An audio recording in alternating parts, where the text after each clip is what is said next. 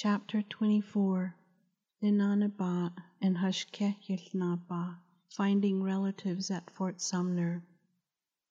On the second day of Nahatahilnaba's visit, the Navajo men were instructed by interpreters telling them they had to gather at the parade grounds to be counted and given rations. On these days the men were especially unhappy. The Naabeehó men wanted more than anything to go hunting, but all their hunting equipment had been confiscated from them when they arrived at Fort Canby or at the fort at Ojo del Oso. Many of the men who were forced to walk to Fort Sumner had not hunted for nearly three long years. Hashké Yił Naabaah felt bad for all the men, especially the ones who were leaders and the older Naabeehó men, because they were forced to give up their identity as the hunters, agriculturalists, spiritual leaders, providers, protectors, and warriors. Hashké Yił Naabaah sadly watched the men form a line to be counted. He also felt sorry for the men who stood in line to receive their ration and that even their title of father had been stripped of them. They were supposed to provide food for their children, but here they were standing in line waiting for their ration of rancid meat that they would take back to their children. It was evident that the pride of each man had been stripped of them. Hashké Yił Naabaah's heart hurt for his people. Hashké Yił Naabaah held his head up high. Although he and his people were forced to walk to Fort Sumner, they came here willingly. They did not surrender. If he was held captive, it was not by the soldiers. Instead, he was held captive by the hope of seeing his two daughters. He was also held captive by his beautiful Nínááníbaa', who was desperately looking for her daughters. The soldiers are not strong enough to keep me and my family here, he thought as he watched the once proud Naabeehó warriors and leaders standing in lines. Hashké Yił Naabaah looked down at his hands. All of a sudden he remembered he was supposed to carry the stick with a maroon piece of material tied to one end of it, designating him as a leader. He looked at his hand and shook it violently in frustration. In his excitement over seeing his oldest son again, he had left his camp without his leadership stick.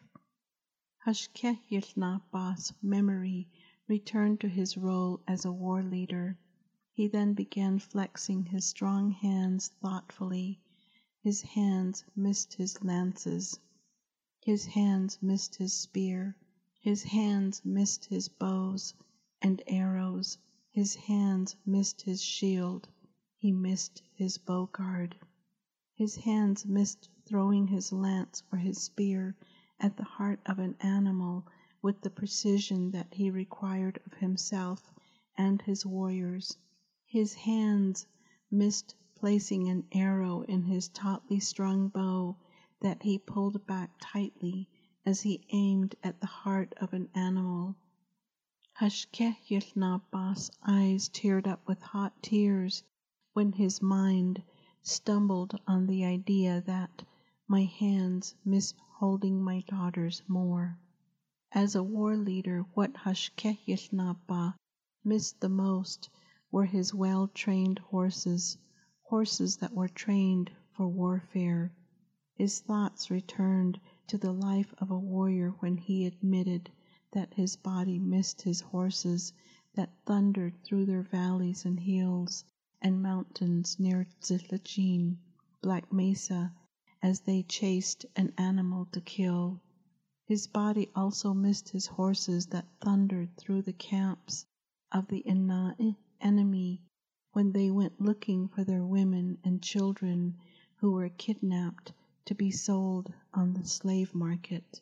His eyes missed seeing his sons riding their horses fiercely as they followed their father's orders. Once again, Hashké Yił Naabaah's eyes teared up with hot tears when his mind stumbled on the thought that my eyes miss seeing the beautiful face of my daughters more. Still waiting in line to be counted, Hashké Yił Naabaah was aware that his identification had been stripped of him, that of a war leader. How was he supposed to teach his young warriors about warfare and survival when he did not have his instruments of war? Hashké Yił Naabaah refused to give in to this evil enemy. In his desperation, he remembered back to a time when his father, who was also a noted war leader, told him, Khashla khadita astan awebidi yahaki it ego osen dado lel tida dota niche na et o hayui atlache niche nagon da krei cha alchina chaleko dot id a hot edalle do enige na e bela shlai ebik ijen de bata Sometime in the future, don't ever be like a woman in labor who has to bear her pain and not be able to do anything about it. Absolutely not. We have many enemies. They are all around us at all times. When you have children, you come up against desperate times. We don't only fight our five fingered human enemies na pahitanit linigi anna do dat ini as topik itchen de bakot e. De do tke e do bel do el hoye do san dit ad e as topik itchen de bakot e. Eh? As warriors, we also fight against enemies that we cannot see, enemies such as hunger, poverty, sleepiness, laziness, and old age are also things that we fight against. Aje'ejeleko cha'alchin adatiol nache bachajit ile ako cha'alchin dodachin yihdenotata. When you become a father, you do all you can to make sure your children have something to eat. That way they will not fall into hunger. Do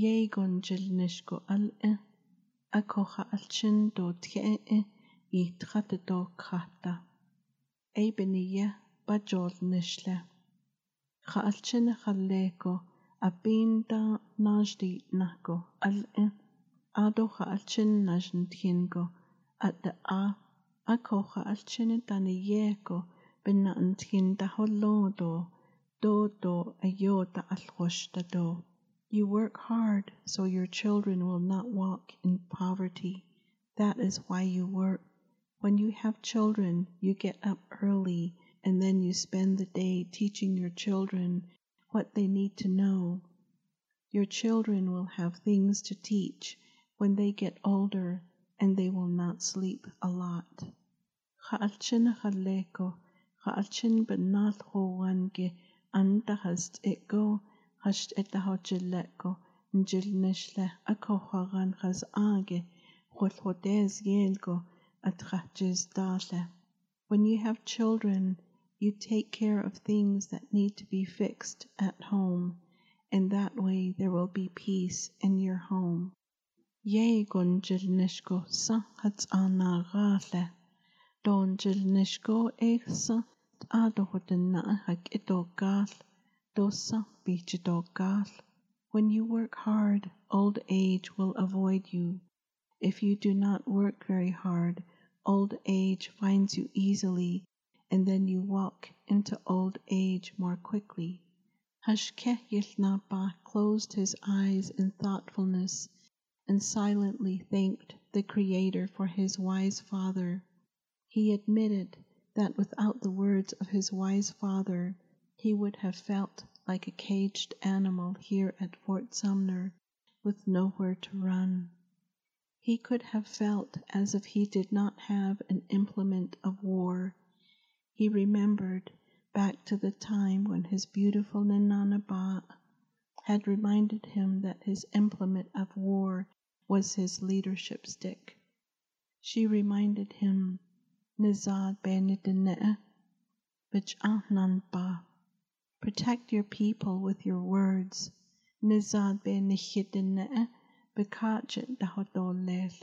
By means of your words, your people will survive incredibly difficult times.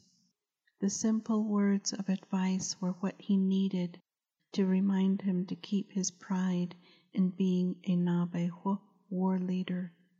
Hashké Yił Naabaah's thoughts were interrupted when he heard some Naabeehó men expressing their humiliation at being seen standing in line to be given rations. It was breathtaking to see so many Naabeehó men, men who were once powerful warriors, standing in line to be counted and then be given rations. Each man had to present a small token made of a thin sheet of metal. It was the metal token that the Naabeehó men presented at the commissary to get their rations of one pound of meat, usually beef, one pound of flour, and coffee. Even before the men were given the meat, they could smell the foul, raw, rotting meat that was given to each man. The rations were to feed each family for the next three days.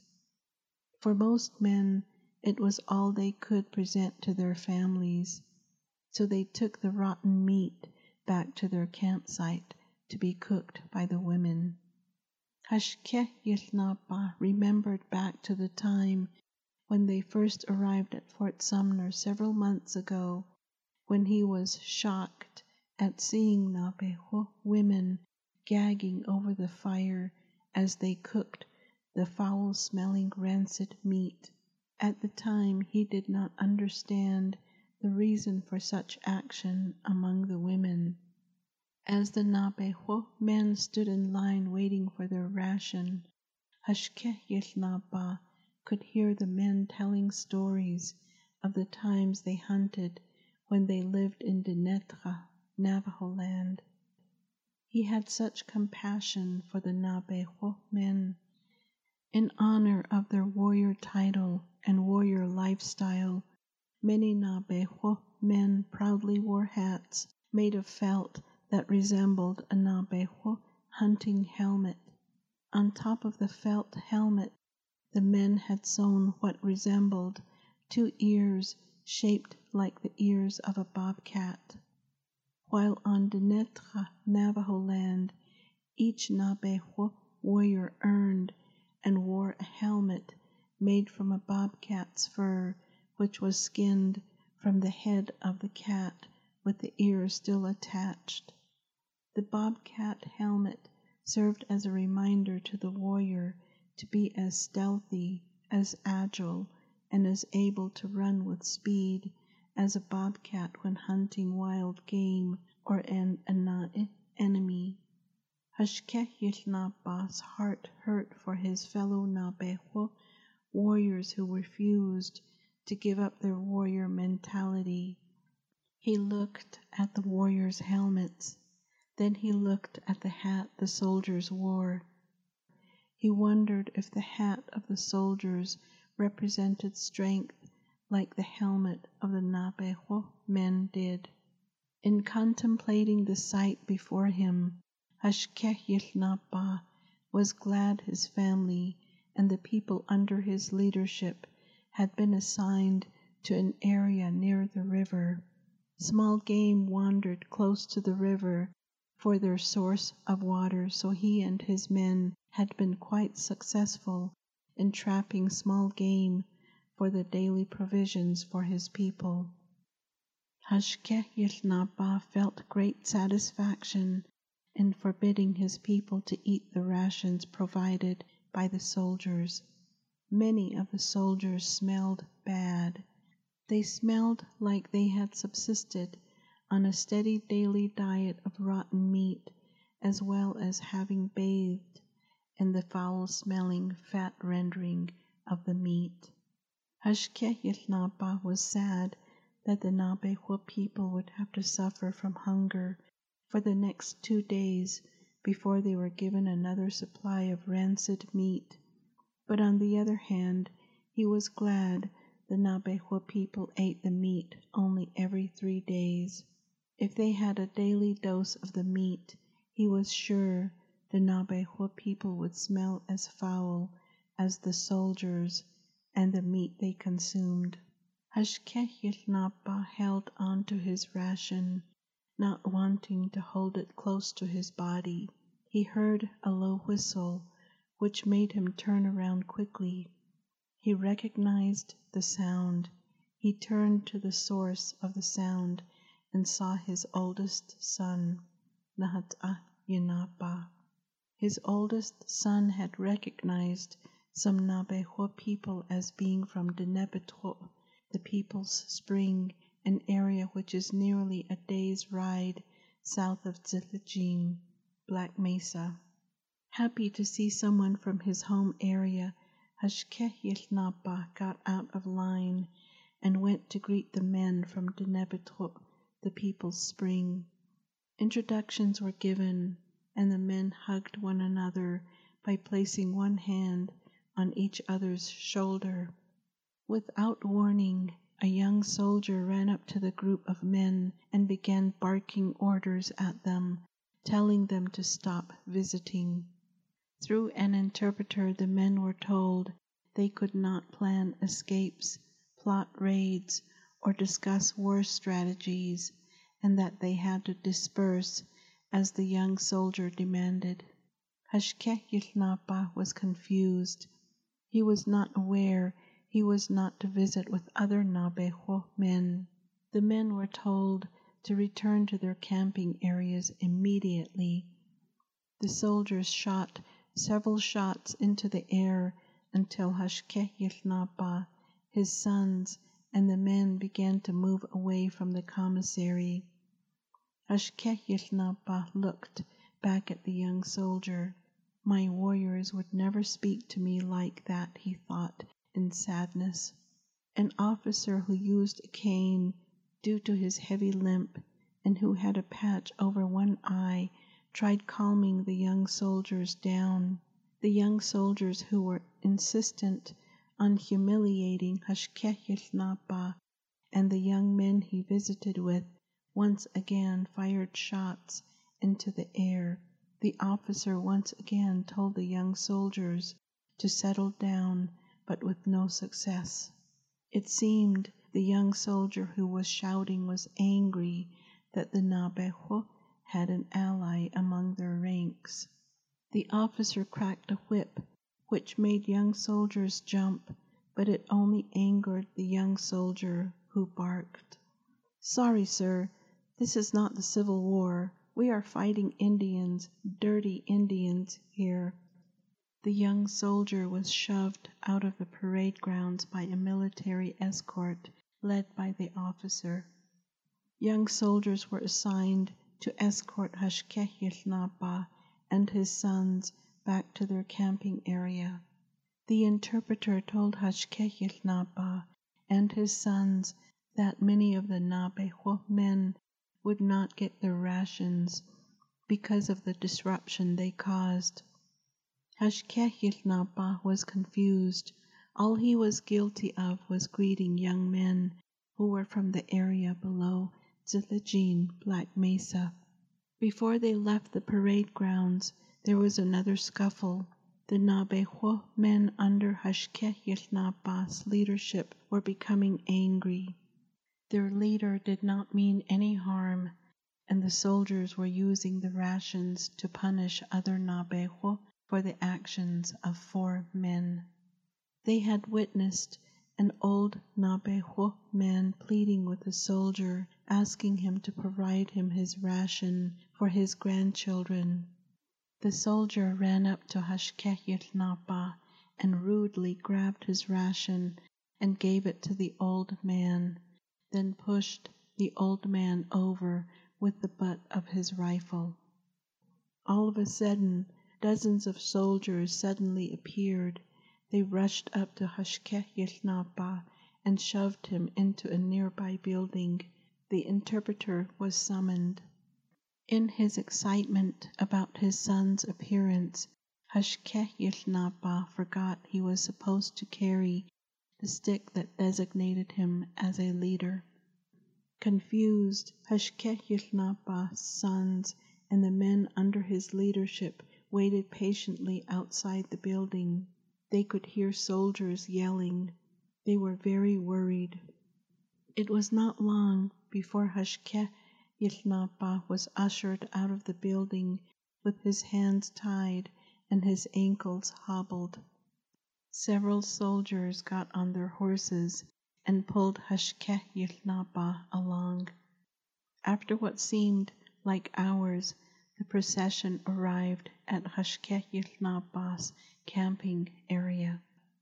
The rope tying his hands together was untied, and he was pushed forward to produce the stick that proved he was a Naabeehó leader. Hashké Yił Naabaah went straight to the little bundle he kept hidden to protect it and produced his leadership stick with the bright maroon piece of material attached to it. The soldiers coaxed their horses away, then left the baffled interpreter to smooth out the confusion. It was a rule of the soldiers that only leaders have the right to be meeting with others in small groups. All other Naabeehó men were not allowed to socialize, visit, or concoct war strategies. Hashké Yił Naabaah had every right to be meeting with his sons and the young men. Hashké Yił Naabaah was devastated that he never got the opportunity to ask if anyone had seen his daughter. In sadness, he told Nínááníbaa' what happened. She scolded him, telling him he had placed his oldest son in danger of being caught. He smiled back at her as she scolded him. Their sons smiled, and their adopted children looked on with perplexed looks on their faces. Nínááníbaa' did not think she could wait three days until the next day for rations. She had never looked forward to that day before. She smiled to herself, thinking that the rotten meat was possibly going to bring news of her daughter closer to her. Hashké Yił Naabaah had to rely on his men to provide rotten meat, which is what they used when they set their traps. That was the only reason they faithfully went to obtain their rations. The meat always brought small game into their traps, and that was how Hashké Yił Naabaah and his men provided for their families. They were proud that they did not have to rely on what their enemies gave them for food. Other Naabeehó leaders succumbed to the demands of the soldiers and allowed their people to become accustomed to the rations the soldiers provided and depended upon them. On the other hand, Hashké Yił Naabaah was aware of it and felt sorry for the Naabeehó people who lived closer to the fort. Their hands were tied. They had no way to hunt, obtain relatively safe water, or obtain firewood. They were entirely dependent upon the mean soldiers. The water was a distressing problem to the people. The river was full of water that was heavily alkaline. The water was very bitter and caused severe stomach pains.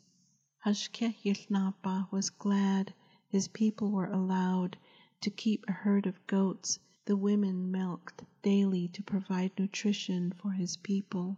The children were kept busy caring for the small herd of goats. Hashké Yił Naabaah encouraged his people to eat the berries, nuts, and jerky they brought from home, which his people carefully and faithfully rationed. He told his people to take time to chew their food well so as to moisten their food the way water would if the water was of better quality. His people appreciated their leader, and they knew he loved each one of them. Nahat Ahyanapa stayed with his young wife and his mother and father until the next day of rationing, which was three days from the disturbing incident. As the men were leaving for the parade grounds, Nínááníbaa' demanded to see if her husband had the stick that identified him as a leader, saying, Ishjashin datsin benachatnat anin linigi benehotel zinigi shiatil. Let's see, do you have the stick that identifies you as a leader? Sheepishly, Hashké Yił Naabaah showed her. Nínááníbaa' let him know she was serious about his leadership as she told him. Aitsen benachatnat anin linigi benehotelzin hajoba aholia. That stick defies you as a leader. Take good care of it. Hashké Yił Naabaah smiled and answered by saying, Hagoshin shiyaja naba ahashiado lel. Okay, my little one, I will take care of it for you. Nínááníbaa' tucked some stray hairs into her husband's hair knot, then told him, Nika alcheniego ba aholiado, ado solau dabadi ninigin yitaats ehe. Take good care of our children. Don't let the ones they call soldiers bother our sons. After her advice, she told him they could leave. She gave a gentle pat on her sons' backs and watched them leave for the large parade grounds. Several hours later, the men arrived at the parade grounds. They first stood in the line to be counted, then went across to the commissary to receive their rations. Hashke Yilnapa made sure the soldiers could see the stick that designated him as a Naabeehó leader. His men stood near him as if they had been asked to protect him. Hashké Yił Naabaah and his sons were very nervous. They did not want to cause any Naabeehó man to lose his chance at receiving rations, so they remained inconspicuous. Nahatahyanapa looked for the young men from Denebetwo, the people's spring. The young men were in line to receive their ration. Hashke Yilnapa looked at the food the men were carrying as they walked away from the commissary. He shuddered at the thought of his daughter eating the disgusting food. His heart began to hurt. Tears surfaced in his eyes and spilled over onto his face, but Hashke Yilnapa did not try to hide his tears. After the young men from Denebetro, the people's spring, received their ration, they joined Nahat Ahyanapa and his father and brother. The young men were once again introduced to Hashké Yił Naabaah. A solid handshake united the men who were once strangers. As soon as Hashké Yił Naabaah's hand clasped the young man's hand, Hashke Yilnapa asked what clan the young men were affiliated with. They found they were related. He had found some relatives in such a desolate place.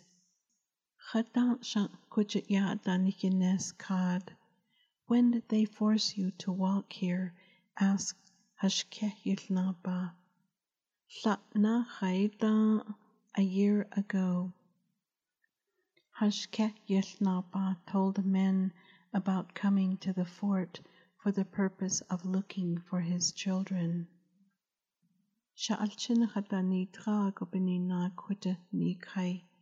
We came to the fort to look for our children. We were not defeated. He described his daughter Dedi, hoping the young men had seen a young woman who matched her appearance. The men stared back with sorrowful looks in their eyes as they said, de we have not seen her. Hashké Yił Naabaah felt like he had a hole in his heart. He yearned to hear about his little Dedi. Only when he looked into her face could he sleep a little at night. Only then could he eat and taste his meager portion of food. Only then could he get up in the pre dawn morning and greet the new day with a little peace in his heart. Even as a prisoner of war, Hashké knew he and his wife and their children would survive such devastating circumstances.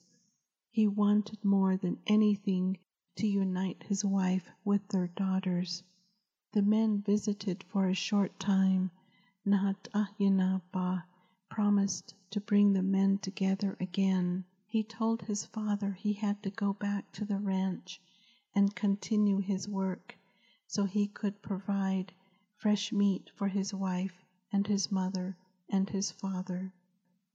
The three men, father and sons, made their way back to their camping area.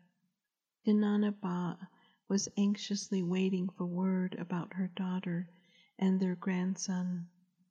Tears ran freely down her face and pooled in the dirt near the place where she was kneeling. The men were the ones who had more opportunity to meet with other Naabeehó men from various areas from Dinétah, Navajo land. Hashké Yił Naabaah told his wife of the feeling he felt when he shook hands with the young men from Denebetro, the people's spring. Nínááníbaa' looked up and closed her eyes. She thanked her Creator for protecting her daughter. She knew her daughter had the will to survive because she was raised as a Naabeehó. Nínááníbaa' knew the teachings she had imparted to her daughters would never leave her two daughters. Nínááníbaa' was glad she taught them well. Hashké Yił Naabaah and Nínááníbaa' could hear their daughter-in-law Tekisnazbat crying throughout the night. It meant their son had left to return to the ranch where he worked. In the morning, Nínááníbaa' told her daughter-in-law that many long lonely nights are a part of the life of a Naabeehó warrior's wife. Nínááníbaa' felt bad for Tekisnazbat. Her daughter-in-law had not seen her husband in months, only to watch him leave her again. Nínááníbaa' told her daughter-in-law, Adoshiyaj nich onne bike nini ahe benanish walo benanish yinedle naha ahotolya liniye nad nishigo anadza de bebetse anninas ahegi nahan shiyolt e do tro do de bebetse nahan shiyolt e go.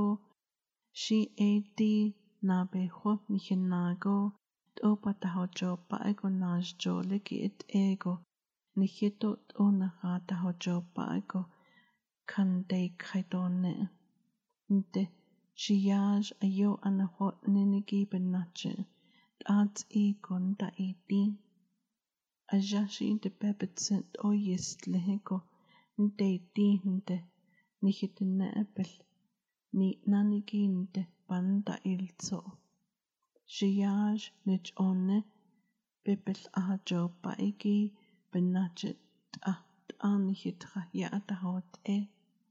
Don't worry about my son, your husband. He has work to do. He enjoys his work. He went back to his work so he could continue to take care of us. He provides fresh mutton for us. If he did not supply us with fresh water and fresh mutton, then we would be like the Navajo people who live around us who lie down and curl up and we too would be pitifully sick as well. But because my son loves us very much, we eat in a decent manner. Although the small amount of meat we eat gives us just a taste, we are able to share the mutton with the people we arrived with. It is because of the kindness of my son, your husband, that we are relatively well. Hashke Yilnapa and Nínááníbaa' and their family, as well as their people, had been blessed with fresh mutton and better tasting water. They knew they all needed one another in order to survive. Hashké Yił Naabaah even noticed that Nínááníbaa' was stronger than she had been in months, despite the horrible conditions they had endured. He also noticed a hint of the glow that used to be in Nínááníbaa's face had begun to return. For the first time in a long time, Hashké Yił Naabaah and Nínááníbaa' discussed the fact that they had hope in their hearts. They knew they would see their daughter soon. They just knew they had to be patient. Their patience would save their daughter's life. Their patience would save their young grandson's life. Their hope was that their patience would allow them to see their youngest daughter again as well, even though they had not received any word of her.